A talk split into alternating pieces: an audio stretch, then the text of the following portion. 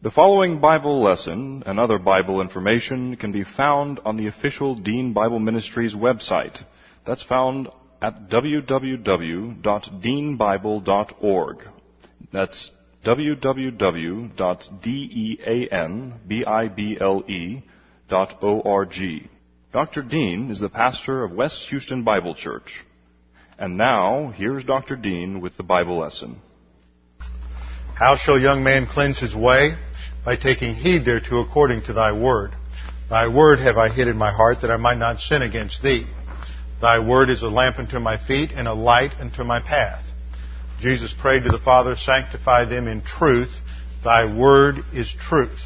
All scripture is God breathed and is profitable for doctrine, for reproof, for correction, for instruction in righteousness, that the man of God may be equipped, thoroughly furnished for every good work. Before we begin our study this evening, we always take a few moments of silent prayer to make sure we're in fellowship. And so we will uh, follow that procedure so everybody can sort of settle down a minute and we can focus. If you need to use 1 John 1 9, you can. And then we will begin our study. Let's pray.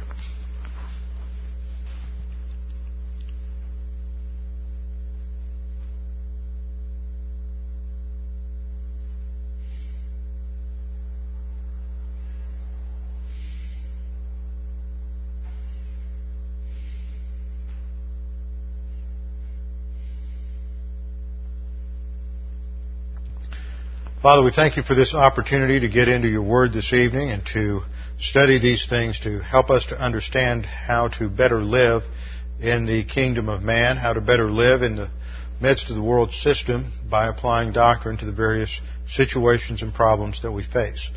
Father, we thank you for this nation that we live in. We thank you for the freedoms we enjoy, and we pray that you would continue to uh, give us those freedoms. We pray that uh, during this time of crisis in this nation, this time of of a war against terrorism, that you would give our leaders wisdom as they plan our strategy and continue the course of battle.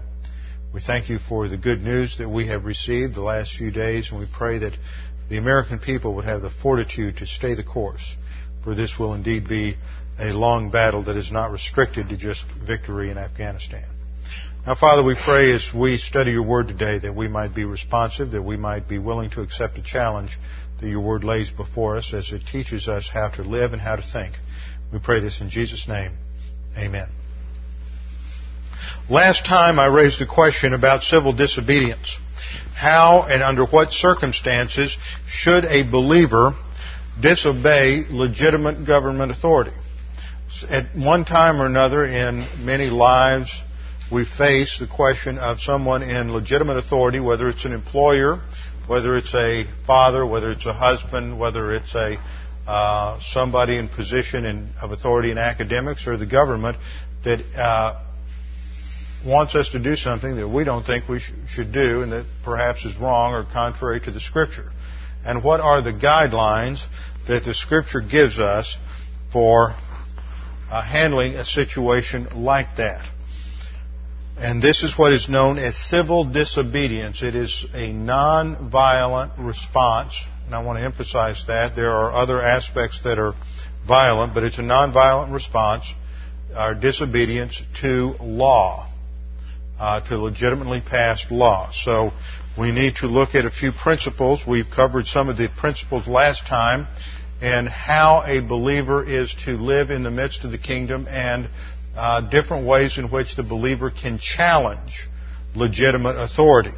But this is the case of when a there is legitimate authority that mandates a certain uh, law or procedure that directly violates Scripture, and the believer has to decide how they are going to handle that particular situation when the authority is not open to negotiation, when they don't want to talk about it, you can't appeal to them on any basis, and the mandate, the law, the procedure, the rule, whatever it might be, is steadfast. So how do we handle that? So we'll begin with a few principles. First of all, we must recognize that God's law is higher than man's law. This is the fundamental principle. God's law is higher than man's law. God is the ruler of the universe. All other authority in the universe is derived from God. That's a principle we learned when we went through Daniel chapter 4. Nebuchadnezzar learned it the hard way because he thought that he was the uh, king of Babylon on his own and he was arrogant and so God had to take him down and allowed him to go to become an animal or animal-like for a period of seven years in order to teach him that God is the one who is the dispenser of all uh, human authority. So that means that God's law is higher than man's law. That's the first principle.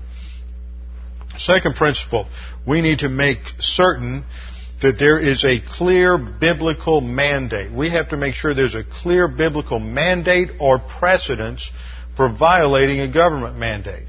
We can't just think, well, generally speaking, that uh, there's a principle in the scriptures of stewardship, that I'm responsible for my money, I'm responsible for how my money is used, and I don't think the government is using it as wisely as I would, so I'm just not going to pay taxes. Now, you might chuckle at that, but I had a friend of mine, I haven't seen him since, uh, well, probably about almost 40 years now, or 30 years, and that was a position he took back in his 20s. I don't know whatever happened to him, but at the last time I talked to him, he had not uh, filed any income tax in five or six years because he was a tax tax tax rebel. Is that what they call them? Tax rebel because he felt like the system was wrong. And yet that contradicts a clear biblical principle that we are to render under Caesar that which is Caesar's. So there is legitimacy in the scripture to tax it. Taxing, taxation, uh, even if you disagree with a graduated type of income tax as some form of socialism, which it is, and even if you disagree with the government as being uh, an illegitimate type of government based on a socialistic philosophy, that does not give us the right to just flagrantly disobey a government authority. There must be a specific mandate of Scripture that is being violated by a specific mandate of the government which we, we will look and see exactly how that is played out in Scripture. So we have to make certain before we get involved in any kind of civil disobedience that there is a clear biblical mandate or precedence for violating the law. Third point. All human government is legitimate. All human government and forms of government are legitimate and established by God. This is covered in the Noahic covenant, which is the initial establishment of, of government, human government, in Genesis 9, 1 through 7. And then it is restated in the New Testament in both Romans 13, 1 through 5, and 1 Peter 2, 13 through 17. Let's begin by looking at Genesis 9. Just a little review here on the biblical principle of government and government authority. This is something that so many people especially since the 60s, have um, failed to appreciate and understand. Genesis 9 records the covenant God made with Noah after the flood. Verse 1 begins, And God blessed Noah and his sons and said to them, Be fruitful and multiply and fill the earth. A restatement of the original creation mandate, which was part of the creation covenant in Genesis chapter 1. Man is still to fill the earth. But now he is not to subdue it. He can't. He is no longer uh, fully functional as the image of God because of sin. And then there's a couple of other changes that have to do with man's relationship to animals and man's relationship to uh, everything else on the planet in terms of food. And then in verse 5, we have the principle that is laid down for human government. And surely I will require your lifeblood. From every beast I will require it. And from every man, from every man's brother, I will require the life of man. Whoever sheds man's blood, by man his blood shall be shed. For in the image of God he made man. This is the principle of capital punishment. Up until this point in history, capital punishment was not authorized by God. If someone committed any of the capital crimes that we can think about, then they were not, their life was not in jeopardy. But now it becomes in jeopardy, and the reason is not because it's a deterrent. The reason, and it may be or it may not be. The reason is not because uh, uh, any of the other reasons that sociologists come up with. The reason is that because man is in the image of God, and someone who takes the life of another human being has degenerated to such a level that they no longer appreciate the value of human life as in God's image. For that reason, they have forfeited the right to live, and that's as simple as it gets. They have no, lo- no longer have the right to live. But the most difficult decision that I think any human being can take is a judicial decision to take the life of another human being in terms of a criminal decision. It may seem easy, but I'm sure it's not.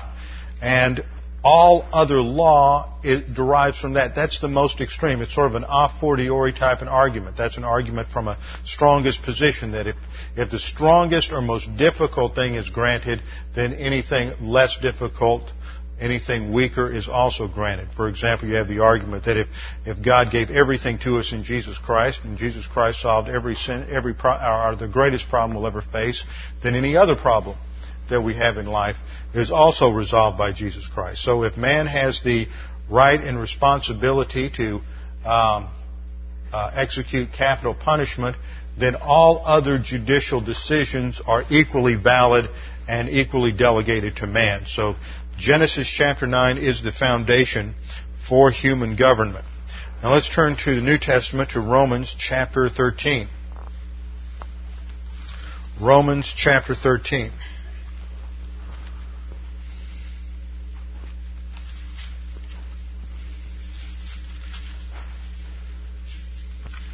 Here Paul the, establishes in the New Testament and repeats in the New Testament the same principle of subordination and submission to government authorities. And you must remember that when Paul is writing this, this is not during a time of perfect government. This is not during a time when there is a wonderful emperor in Rome. This is not during a time when there is judicial objectivity. He is writing this when Nero is emperor. And Nero was one of the worst, one of the most arrogant, one of the most vicious, one of the most self-centered uh, rulers in all of human history. He was not a believer. He was uh, uh, he was a pervert, and he was a retro, reprobate, reprobate, and under those conditions, Paul says, "Let every person be in subjection to the governing authorities." Now that is a profound statement. That is saying that obedience to the authority has nothing to do with the, with the goodness, the quality of the governing individual, but has to do with respect for the office. And that applies to every realm of authority, whether you're dealing with a teacher in an academic environment, whether you're dealing with a, a superior officer in a military environment, whether you're dealing with a political leader in a national environment, whether you're dealing with a parent or with a, uh, a husband, uh, whatever the authority situation might be, obedience to that authority is not based on whether or not they earn or deserve that obedience.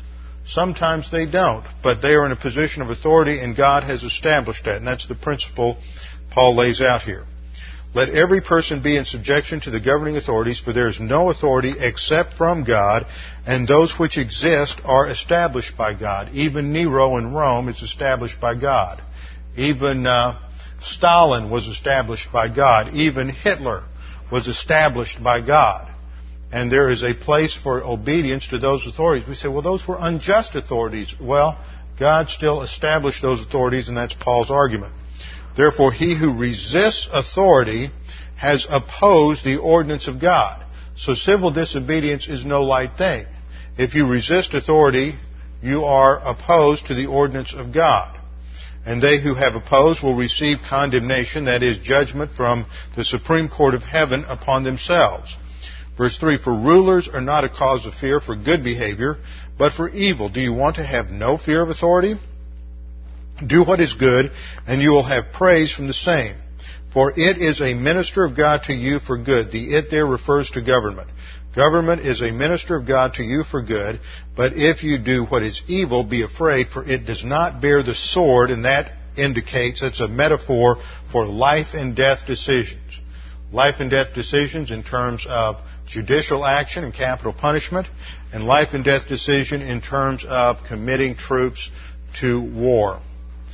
Uh, it does not bear the sword for nothing, for it is a minister of God, an avenger who practice, who brings wrath upon the one who practices evil. Wherefore it is necessary to be in subjection not only because of wrath, but also for conscience sake. For because of this you also pay taxes, for rulers or servants of God devoting themselves to this very thing. Now there we think, well, you know, that's in a good case, but Paul is talking in one of the worst regimes in all of history. And there he recognizes that authority is not authority just because it does things the way you want them to, or just because they are virtuous, or just because they have integrity. It says, even when the governing power has no integrity, lacks virtue, is self-centered, is tyrannical, it is still, uh, nevertheless, established by God. So four points. First, Christians are to subject themselves to the government authorities. These four points all relate to what Paul says in Romans 13. Second, government authorities, whether saved or unsaved, are appointed by God. Whether they're virtuous or not, they're appointed by God. Whether they're Christian or not, they're appointed by God. If you are a Christian living in a Muslim country, that authority is still appointed by God. That's why it gets difficult. Third observation in this section is that resisting government authority is said to be the same as resisting God and will bring divine judgment. Therefore, when you see these Christian activists going out and doing one thing or another in order to protest some action by the government, they are out of line. Because I have yet to have seen any level of Christian activism that is biblically grounded in terms of their civil disobedience. And then the fourth observation here is that the governing authority is God's servant, even though he may be an atheist or a pagan. In fact, God demonstrated this very principle. The governing authority is from Him, uh, and He demonstrated that to Nebuchadnezzar in Daniel chapter 4. Okay, so that covers the first two principles. First principle is that, or the first three principles. First principle, God's law is higher than man's law. Second principle, make certain that there is a clear biblical mandate or precedence before you violate the law. And third, there is a legitimacy to human government that is not based on its virtue or integrity. The Apostle Peter says the same kind of thing that, that Paul says in Romans 13. This passage is found in 1 Peter 2, 13 through 17. 1 Peter 2, 13 through 17, 17, Peter says, Submit yourself for the Lord's sake to every human institution, whether to a king as the one in authority, or to governors as sent by him for the punishment of evildoers and the praise of those who do right.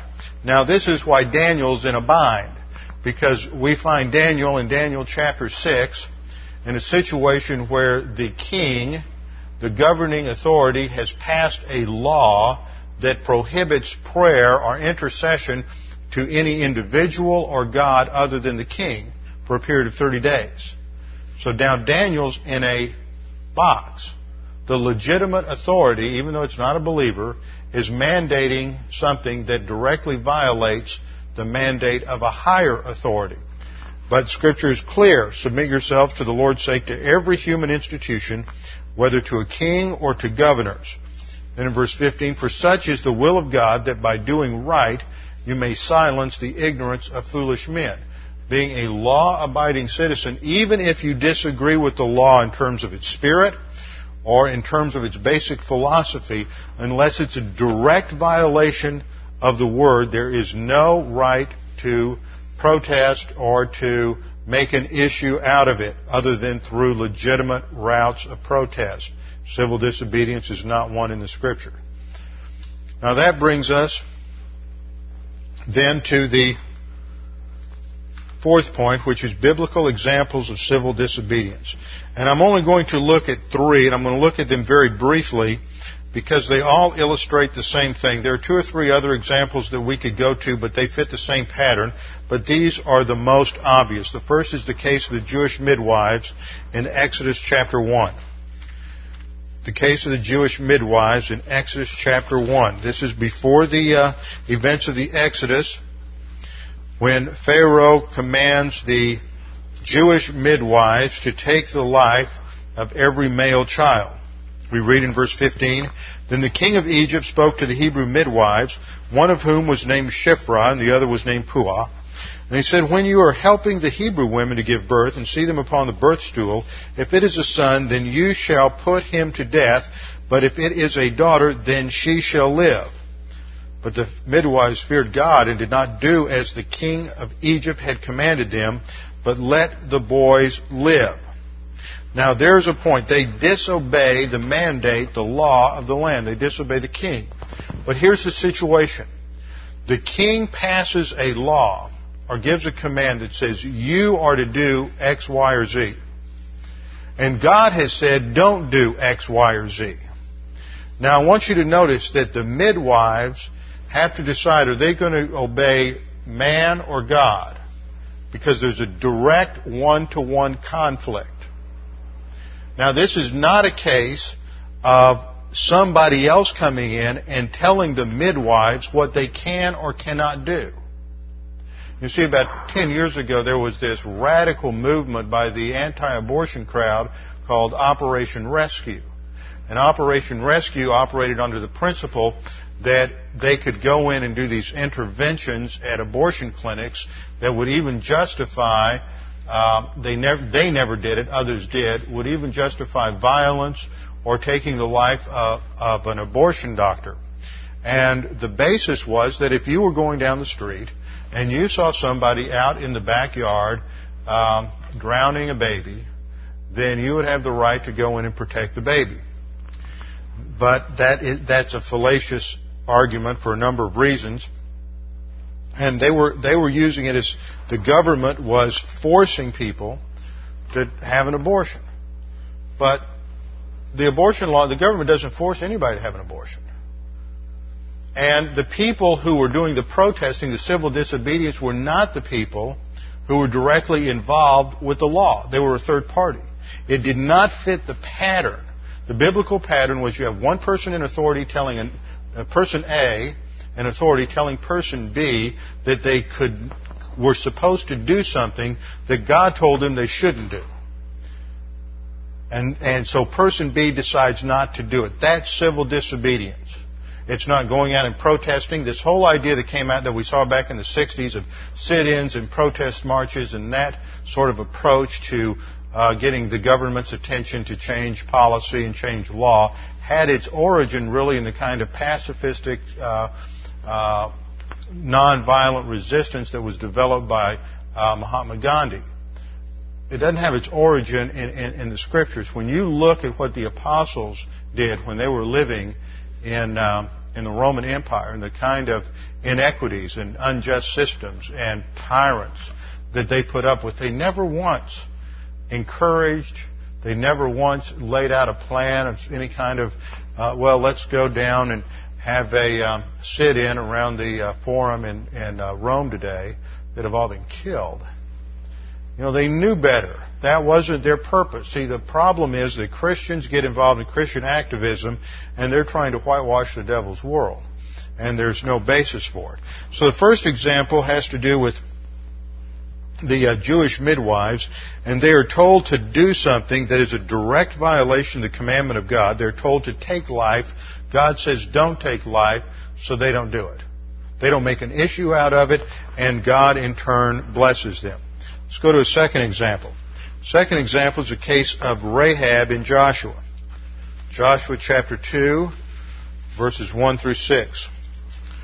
This is the incident where Rahab the harlot how would you like to go down through history being known as Rahab the hooker?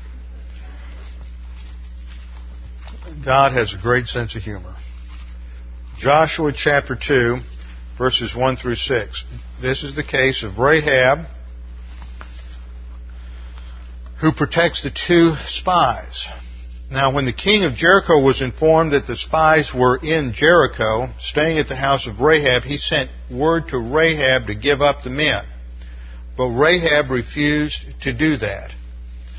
Uh, verse 2, we read, It was told the king of Jericho, saying, Behold, men from the sons of Israel have come here tonight to search out the land. And the king of Jericho sent word to Rahab, saying, Bring out the men who have come to you, who have entered your house, for they have come to search out all the land. So he is giving a direct order to her to perform a certain action. But Rahab refuses to do it. That's legitimate civil disobedience because she knows if she does so, that they are going to be killed and she is a believer. How she got the gospel, her understanding, we don't know. But she understood that this was God's plan to give the land to Israel, that it was no longer the Canaanites' land. And so she obeyed God, she hid the men, and she lied to protect them. Now this narrative leaves a lot of questions, but she is not intervening in some sort of uh, illegitimate manner. There is once again an authority figure A who's telling some uh, subordinate B to do something that is a violation of God's plan, and so they decide not to do it. Rahab chose to obey God rather than man. Then we have the third major instance, and that's in the New Testament in Acts chapter 4. And it involves the two apostles, Peter and John. And here, Peter and John have continued to witness since the day of Pentecost. This is just a few days after Pentecost. And they're having tremendous success. And the Sanhedrin's uh, not only angry because somehow Jesus has thwarted their plans and rose from the dead, or convinced people he has from their viewpoint, but they are jealous because of the tremendous success that Peter and John are having as they are uh, proclaiming the gospel. So they're called before, they're arrested, and they're called before the Sanhedrin, and the Sanhedrin attempt to prohibit them from preaching the gospel. They'll, they say, we'll release you, but you can't preach the gospel anymore. You can't talk about Jesus anymore. And look at how Peter and John respond in Acts 4, 19 and 20. But Peter and John answered and said to them, whether it is right in the sight of God to give heed to you rather than to God, you be the judge. For we cannot stop speaking what we have seen and heard. The issue is when a civil authority issues a direct mandate or law to do something or not to do something that is in direct violation of, of a principle that in God's Word a that, that is mandated of the believer, then we're justified to disobey. We see two, we've seen one example already in Daniel. The second is in Daniel 6. The first is back in Daniel 3 with Shadrach, Meshach, and Abednego when they refused to bow down to the idol uh, that Nebuchadnezzar built. And here Daniel is faced with the same crisis in Daniel, uh, Daniel 6. Daniel 6, and last time we got down to about verse 8. And so the issue here that we learn is that the believer is only justified in violating and disobeying legitimate authority is when that authority passes a law that is not a violation of Scripture in principle. It's not a violation of, of uh, Scripture generally, but is a direct one-to-one violation of something that God either prohibits or mandates. And that's the situation Daniel faces here because we read that these petty little people in the government who uh, just can't perform in the same efficient, excellent manner as uh, Daniel. And Daniel's being considered by the king. He's so excellent at his job, and that ought to be something said of every believer in their job uh, Daniel is so excellent that, that Darius is considering elevating him to the highest position in the land, second only to Darius. And it created a tremendous amount of jealousy and, and uh, envy among the other leaders in the land that they figuring out some way to get rid of Daniel.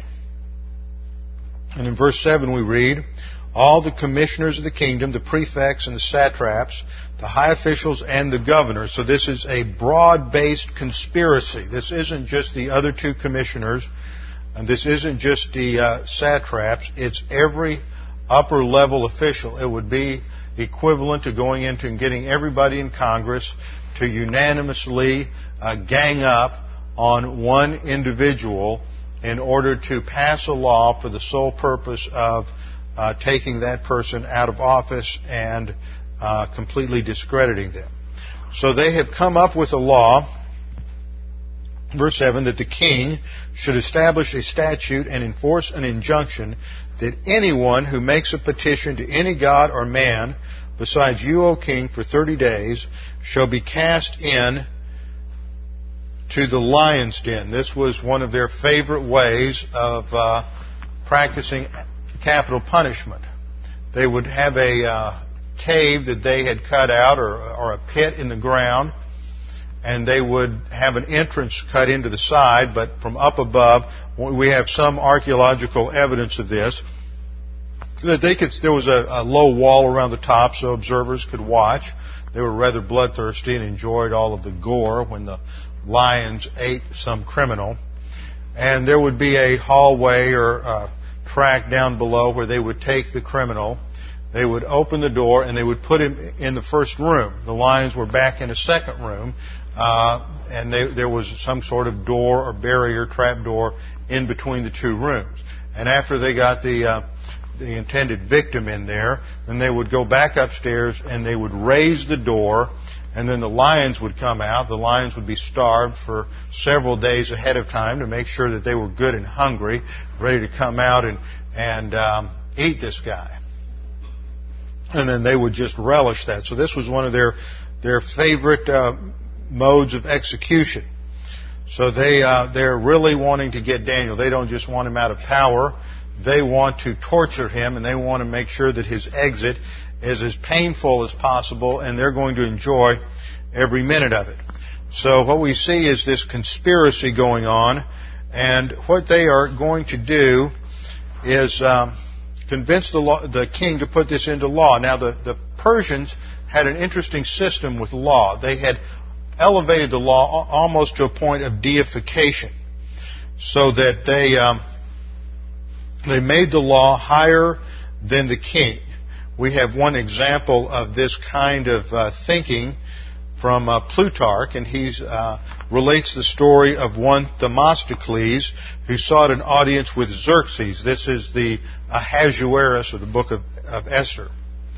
And uh, Plutarch writes, As this Greek man came into the court of Xerxes, a Persian man stopped him and said to him, Before you come in and get an appointment with my king, King Xerxes, I have something to say to you. O stranger, the laws of men are different, and one thing is honorable to one man and to another another. But it is honorable for all to observe their own laws. It is the habit of the Greeks, we are told, to honor above all things liberty and equality. But amongst our many excellent laws, we account this the most excellent way to honor the king and to worship him as the great preserver of the universe. If then you shall consent to our laws and fall down before the king and worship him, you may come, see him, and talk to him. But if your mind is otherwise, you must make use of others to intercede for you. For it is not the national custom here for the king to give audience to anyone who will not worship him. So from this we see that there was a trend in the Persian Empire towards emperor worship. And so apparently this had not been uh, fully established at this early stage under Cyrus. And so Darius is the one who who is uh, uh, being uh, uh tempted in this area, and they're appealing to his uh, approbation lust and to his power lust to be the only man in the kingdom that anyone can go to to present a petition or present a prayer. Now you can just imagine a kingdom the size of the uh, Babylonian part of the Persian Empire and the entire Persian Empire that had 120 satraps that this would really break down any kind of uh, uh, bureaucratic endeavor. Talk about a, uh, a tight funnel at the end. Before anybody can request anything, they have to make a personal request to the king. Well, that's certainly going to limit anything, and, and you would think that it would just break down everything in the society, and that Darius would think about that, but he didn't. Apparently, he just had a moment of uh, blind arrogance, and he was convinced to sign this into law. And according to the law of the Medes and the Persians, there was no way to revoke it and no way to um, veto it. And once it was signed into, the law, into law, even the king had to obey it. And now we read in verse 8, Now, O king, establish the injunction and sign the document so that it may not be changed according to the law of the Medes and the Persians, which may not be revoked. See, they're, they're making sure he understands this, that according to law, you can't revoke this. Once you put it into law, it's law for 30 days. So everything in the kingdom is going to come to a, to a halt for 30 days so that he can uh, get all of his positive strokes. Verse 9, Therefore King Darius signed the document, that is, the injunction. Now, verse 10 gives us a tremendous insight into Daniel and his thinking. Daniel has, is now in his 80s. He is at least 80 years of age. If Daniel was uh, 14 years of age when he uh, went to Babylon in 605, then he was about he was born about 619 BC. This is now probably uh, 638 BC. That is 42 years after 600. So 42 years plus 19 is uh, 61 years. Um, no, 40, yeah, no, he, is excuse me, 62 years. 62 and 19 is 81. So he is at least 81 years of age at this point. And he has been studying the Word for years, and for a number of years he was out of public office. And so he has spent tremendous time, tremendous amount of time with the Lord in studying Scripture. And he has a daily routine that was apparent to, to his opponents. He spent a certain amount of time every day in prayer. He wasn't shy about it. And he would uh, get on his knees and he would face Jerusalem and he would pray. So he's not going to change one thing. Now, he is not going to be combative about this. He is not going to rub their noses in it. He's not just not going to do anything any differently from the way he normally operated. Now, most of us would say, gosh, you know, if I'm killed, then, then you know, I can't continue to uh, teach my Sunday school class or I can't continue to support my family. And what will anybody know if I just close the drapes or, or close the blinds? Nobody will know whether I'm praying to God or not. Or I'll just pray with my eyes open and nobody will know if I'm talking to God or not. I'll just have a silent prayer. But not Daniel. Daniel realizes that this is the point at which the battle is engaged, and the issue is for him to continue to conduct his life as he always did, and so he is going to demonstrate the courage and the kind of courage that only comes from years of the faith rest drill. He has been trusting God again and again and again, and so he knows that he is going to trust God, and whether he ends up losing his life or not, he is not going to compromise his biblical position and his spiritual integrity just because this law has been passed. So in verse 10, we see how Daniel goes to the, handles the situation. He probably went up to his upper room, uh, where we're told that when he knew, and the writer makes it a point to make sure we understand when Daniel knew that the document was signed, so he wasn't involved in it, but he knew what was going on. When he knew it was signed, he walked home, walked into his house, and went up the stairs to the roof. We're told that now in his roof chamber he had windows open toward Jerusalem. And he continued kneeling on his knees three times a day. He probably looked out the window to make sure that the conspirator spies were out there and that they were taking notes before he, uh, before he knelt down. He wanted to make sure if, uh, that they understood exactly what was happening. And three times a day he would pray, and this was his pattern of prayer. He had a regular habit of prayer and a regular habit of Bible study. And that's something that everybody needs to cultivate. If you haven't cultivated that, that's what you need to do. A regular time where you listen to a tape, regular time where you read the scriptures for yourself, and a regular time for prayer. This ought to be a daily habit.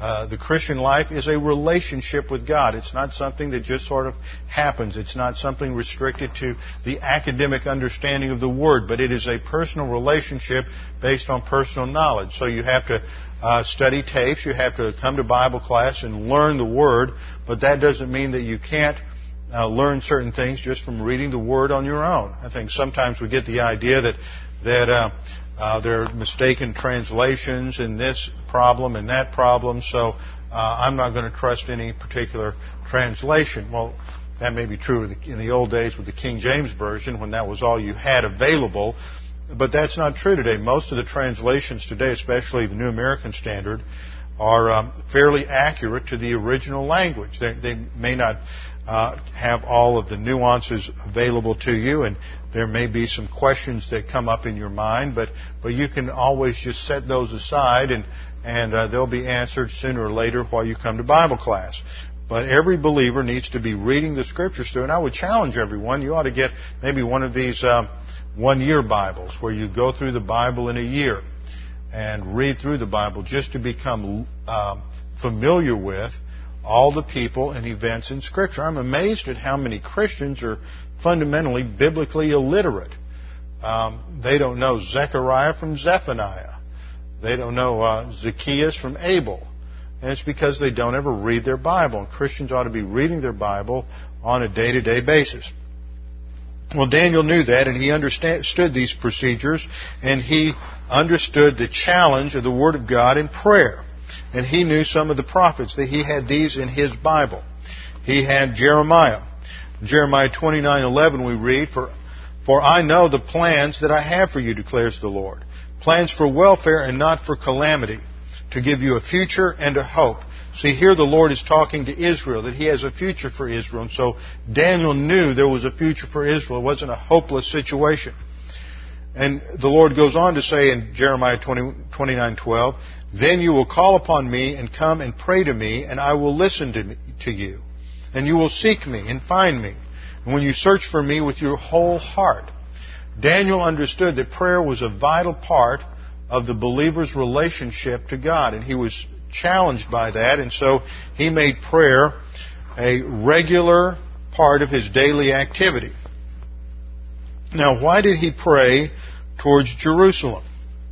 Well, he understood the principle in 1 Kings 8, 29 and 30.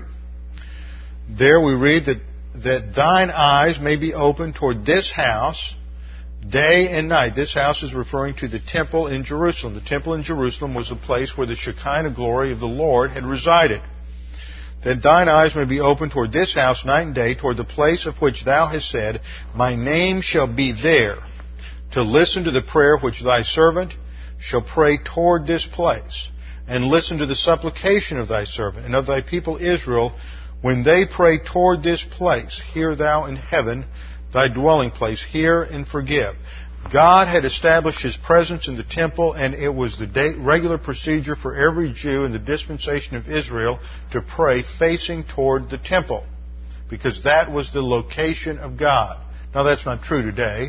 We don't face towards the temple because that is no longer part of the church age dispensation, according to what Jesus said to the woman at the well in John chapter 4. And then he prayed more than once a day, and he knew the psalm. He knew what David prayed in Psalm 55:17. Evening and morning and at noon I will complain and murmur, and he will hear my voice. So you remember I told you a couple of weeks ago, some of you are so afraid to complain to God, you think somehow that's sacrilege. See, David said, I'm going to complain and murmur to God. You know, the Bible says don't complain and gripe to anybody else. You know, go to the Lord with your complaints. See, it's, it's only the, uh, the person who doesn't have any doctrine that thinks that uh, they can't complain to God. You go through the scripture, you go from Abraham to Moses to David and uh, Jeremiah. They all complain to God. That's a sign of somebody who's got a good relationship with God, is they can go to their Heavenly Father and say, okay, now, you said this and life's turning out this way. I don't understand it. Uh, let's, I'm gonna, I want to hold you to your promises. And so that was typical of a mature believer. So Daniel understood these principles. That's why he prayed three times a, three times a day, and he faced Jerusalem. And so the men were in a conspiracy against him. In verse 11 we read, Then these men came by a agreement, and the word there in the Hebrew means that it was a conspiracy. These men came by agreement and found, found Daniel making petition and supplication before his God. Now they've caught him. You can just imagine their excitement. We've got him. If they had had a Polaroid camera, they had used up a whole roll.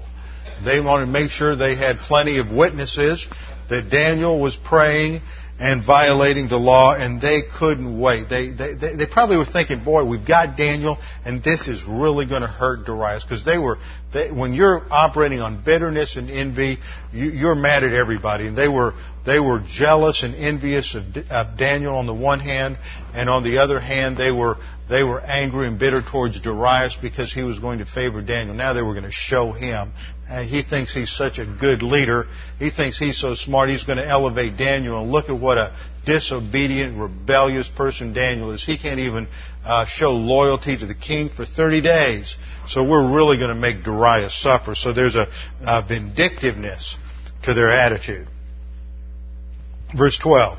Then they approached and spoke before the king about the king's injunction. They were just, they just couldn't wait.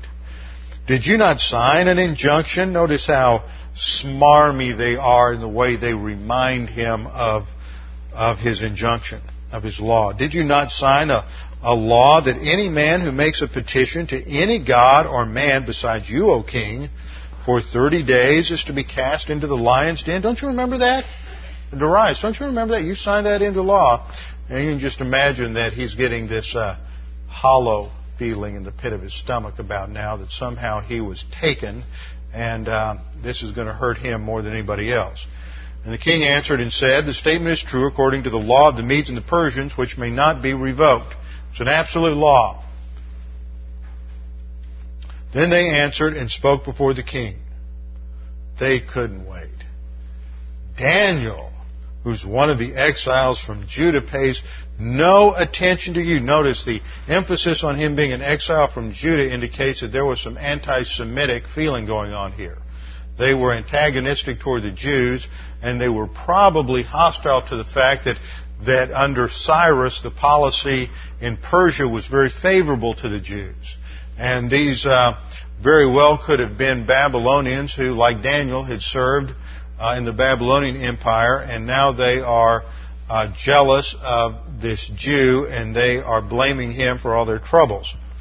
So Daniel, who's one of those Jews, pays no attention to you, O king, or to the, the injunction which you signed, but keeps making his petition three times a day. Then, as soon as the king heard this statement, he was deeply distressed. That's sort of a weak translation. He was depressed. He was crestfallen. He was he was probably sick at his stomach because he knew exactly what this meant. By this time, Darius had come to truly appreciate Daniel. He knew what a valuable individual he was to the running of the empire. He knew what a man of integrity Daniel was. That there was no one like him. And, and when you find somebody like that in a business, you just, you, you just rely upon them for so much. And beyond that, he had come to know and appreciate Daniel uh, as a friend. Daniel was an older man. Darius is 62, and Daniel is 20 years his senior.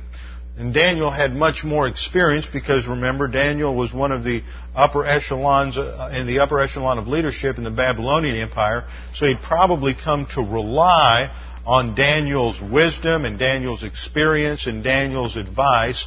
And now he was being told that, that this man whom he trusted, this man who he uh, liked and admired, was a traitor. So he was deeply depressed. And he set his mind on delivering Daniel, and that means he called in his um, attorney general to go through the laws of the land to see if there was some loophole they could find so that he could get out of this. And there was no hope. He did everything he could. He set all of his legal advisors to the task of breaking down this situation, and there was no way out. He was bound by the law. So he said that even until sunset, he kept exerting himself to rescue Daniel. This was the last thing he wanted to do. And then by sunset, these men came by agreement to the king. Once again, the term came by agreement indicates conspiracy. To the king and said to the king, Recognize, O king, that it is a law of the Medes and Persians that no injunction or statute which the king establishes may be changed. Now they know he's been trying to get out of it. but they're not going to let him. You can just imagine the mental attitude sins that were going through Darius' mind in relationship to these men. Because he's, he's not a believer and he's being forced to do something that he really doesn't want to do. He's being forced to execute one of his closest friends and one of his most admired advisors. So he finally does what he has to do, and that shows something about Darius, that he's a man of integrity that follows the law. And the king gave orders, and Daniel was brought in and cast into the lion's den. Brief summary statement. They probably had a procession where they escorted him down to the blast of trumpets and to the um, all the witnesses standing around to make sure that Darius actually did it. And they took him down, they opened the door, and they pushed him into the lion's den. Now, I'm sure from what we know about Daniel that Daniel walked in poised, calm, relaxed.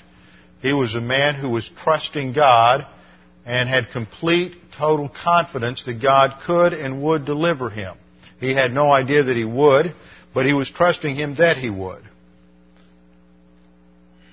And so Daniel is relaxed. Notice, Daniel, who's going into the lion's den, is relaxed, but the king, who's going to spend the night in the palace, is in trouble. He's overcome by depression, anxiety, worry. He's going to have a worse night in the palace because he's going to be surrounded by all those advisors with their overactive sin natures. And Daniel's just going to be surrounded by a bunch of lions. So the king spoke and said to Daniel, Your God, whom you constantly serve, will himself deliver you. And that tells us that Darius has been he's been doing a lot of thinking, and he's not just been thinking about some way to get get Daniel out of this. He has realized he can't do anything, and, and he knows the stories. He has heard the tales of how God delivered Shadrach, Meshach, and Abednego, and he is uh, expecting Daniel's God to do great things. Although Darius is not a believer at this point, and he is not executing the faith rest drill. He is just sort of expressing hope against hope that Daniel will be delivered. But he recognizes a germ of truth in this, and that is that God can deliver him. So after they had took Daniel down and Daniel walked in through the entrance, they rolled a stone over the mouth of the of the lion's den. And the king sealed it with his own signet ring, so they had some wax there, and they melted this wax around all of the edges, and he uh, put the impression of his signet ring there, so that it would be clear that no one let Daniel out during the night. You see, there's always solid historical evidence that the scriptures are true. God doesn't function in a vacuum. He doesn't function in just some sort of quiet, mystical, internal way. When God is going to do something, He's going to make sure there are witnesses and there's plenty of evidence to its accuracy. So the king then went off to his palace, verse 18. The king went off to his palace and spent the night fasting. I want you to notice the contrast. Here on the one hand, you have a believer with doctrine who is more secure and more at rest in a den of lions than the king is in his own palace in one of the most comfortable, sumptuous environments that you could ever imagine. Daniel is surrounded and, and I, I, this is not that sweet little picture you see in, in, picture Bibles that you had in Sunday school. This is a, a, a den of, of, lions. This is their abode. That means that there are uh, there's lion manure all over the place. That means that they've been throwing carcasses of animals and other criminals in there, and so there are the rotting remains of other animals and human beings down there. This is not a pleasant olfactory experience for Daniel either. It stinks down there. And yet he's going to be completely relaxed and get a good night's sleep, and not because, as that crazy kid song says, that he was a dentist and pulled the lion's teeth. Just want to see if anybody was awake. But because he is completely relaxed in the power of God. Daniel has a soul fortress that he has erected over time because of his study in the Word so that he knows that he is completely protected by God and that because of God's power, he doesn't have to worry about the lions. But Darius doesn't have that, so Darius is going to toss and turn all night. He's not going to eat. He doesn't spend the night fasting in a religious sense. He is fasting because he's so upset and so disturbed he can't eat. He doesn't want to eat. And then it says, and no entertainment was brought before him. This is an interesting word in the Hebrew. It's a hapax legomena, which means it's only used one time in the Old Testament. And uh, the King James translates it music. Other versions translate it women, concubines, harem. I think you get the idea. He decides he's going to spend the night by himself that night with no entertainment, female, musical, or otherwise. So he is just up all night, pacing back and forth. He can't sleep. He's uh, going out to his balcony and looking at the moon every five seconds to see if the night's almost over, if the sun's coming up. And finally, with that first, first faint light on the horizon at dawn, he gets up and he runs as fast as he can down to the lion's den to see if in fact God, Daniel's God has been able to deliver him. Verse 19 we read, Then the king arose with the dawn at the break of day and went in haste to the lion's den. You know, this must have been the longest night Darius ever had. And he runs down there, and when he came near to the den, near the den to Daniel, he cried out with a troubled voice. I mean, he's got a shaky voice. You can hear the catch in it. He's, he, he, he is so overcome with fear that of what he might find there that, that he just has a quaver in his voice as he calls out Daniel's name. He cried out with a troubled voice, and the king spoke and said to Daniel, Daniel, servant of the living God, is your God whom you constantly serve been able to deliver you from the lions? Now I want you to notice there, your God whom you constantly serve. Now Daniel wasn't preaching to people in his job. Daniel wasn't sitting down there on the job reading his Bible on company time. But Daniel had a testimony by the way he worked, and everyone knew that he had a relationship with the Lord. He didn't keep it under a bushel. He didn't hide it from uh, anyone. And everyone knew where Daniel stood on these things, not in an obnoxious way, but Daniel just went about his life, and everyone knew that his relationship to God was the highest priority. So Darius recognizes this. And he says, Has your God been able to deliver you from the lions? Then Daniel spoke to the king. Notice, he's calm, he's relaxed, he continues to exercise every level of uh, royal protocol in addressing the king. He says, O king, live forever. See, Daniel is so relaxed, he's learned the principle of Philippians 4.11 that Paul states that where Paul says, Not that I speak from want, for I have learned to be content in whatever circumstances I'm in. And Daniel is completely at rest, completely relaxed. He shows poise in his answer. And he says, My God sent his angel. So, first thing, he recognizes God delivered him, and that shows his grace orientation. He says, My God sent his angel and shut the lion's mouth. Now, there's a reason behind that. God just doesn't send the angel to deliver Daniel. We'll come to that in just a minute. He shut the lion's mouth, and they have not harmed me, inasmuch as I was found innocent before God. See, Daniel doesn't back off of the issue. Now he's going to continue to make the issue clear. The problem here was an unjust law. I'm innocent, the law was not right, and Daniel is not going to back off from it. He said, Inasmuch as I was found innocent before him and also toward you, O king, I have committed no crime. He maintains his innocence and continues to maintain the fact of the unjust law. As I stated earlier, the first part he says, "My God sent His angel and shut the lion's mouth."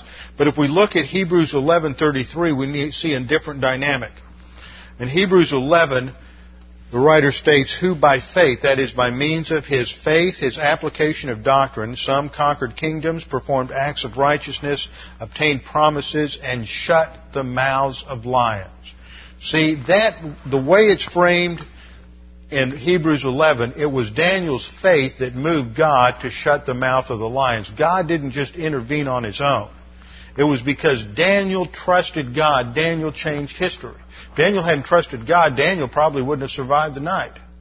But it was Daniel's trust that changed history that night. The result of that is that the king is overjoyed. Verse 23, then the king was very pleased and gave orders for Daniel to be taken up out of the den. So Daniel was taken up out of the den, no injury whatever was found on him. Why? And here the writer of, Daniel says the same thing. Because he had trusted in God. That was the cause. See, the cause of our protection in many circumstances is, is our faith in Christ our faith in His protection. Not just because God just generally thinks we're such a wonderful person that He protects us, but because we trust Him, He responds to that trust in protecting us. Verse 24, Then the king gave orders, and they brought those men who had maliciously accused Daniel, and they cast them. Now this shows something else about Daniel's integrity, because Daniel, from what we know of Daniel, Daniel probably would not have wanted this. But here he stands behind uh, decision. While they come out and they cast their, them, their children, their wives into the lion's den, and they had not reached the bottom of the den before the lions overpowered them and crushed all their bones. That's to show the lions were hungry. You know, they didn't, they didn't avoid eating Daniel because they weren't hungry. They were, they were hungry. And, um, uh, this is not a pretty scene because they're throwing their children, they're being ripped to shreds before they hit the ground. They're throwing their wives in and they're being ripped up, disemboweled by the lions. You know, it's not a pretty sight to watch a lion kill. And now you probably have five or six lions just uh, having a field day with these these men. We don't know how many there were, but there were a large number of them. And in verse 25 we read, Then Darius the king wrote to all the people, nations, and the men of every language who are living in all the land, may your peace abound. Now Darius hasn't learned the principle that you can't force a conversion, but he's going to try to force a conversion. He was probably saved at this point, and like some people, they want to go out and make everybody else trust the gospel. He hadn't learned any doctrine yet. But he passed another evangelistic decree, much like Nebuchadnezzar's. I make a decree that in all the dominion of my kingdom men are to fear and tremble before the God of Daniel. For he is the living God and enduring forever, and his kingdom is one which will not be destroyed, and his dominion will be forever. He delivers and rescues and performs signs and wonders in heaven and on earth, who has delivered Daniel from the power of the lions. And so this is Darius' testimony of Daniel's deliverance and probably his own conversion and trust in God. And then we come to verse 28, and this is really the end of the period in Daniel, of, of, Daniel, of the biography of Daniel's life. The rest of Dan, the, the episodes in Daniel 7 through the end of the book fit into what, the period of time that we've already studied. They're mostly prophecies about the future history of the human race. And so the concluding verse on Daniel's life is verse 28. So this Daniel enjoyed success in the reign of Darius and in the reign of Cyrus the Persian. And Jewish legend goes on to say that Daniel lived for about another 10 or 15 years, but he never did return to Israel. Well, next time we'll start the prophecy section in verse in chapter 7 and from chapter 7 to the end of Daniel focuses on some of the most tremendous prophecies in all of the scriptures. If you're going to understand Revelation or God's plan for the future, we have to understand these prophecies in Daniel 7 through 12 with our heads bowed and our eyes closed. Father, we thank you for this uh, opportunity to study your word and to be uh, challenged and encouraged by the example of Daniel and to uh, understand these important doctrinal principles. Father, we pray that you would challenge us with the things that we have learned tonight. We pray this in Christ's name. Amen.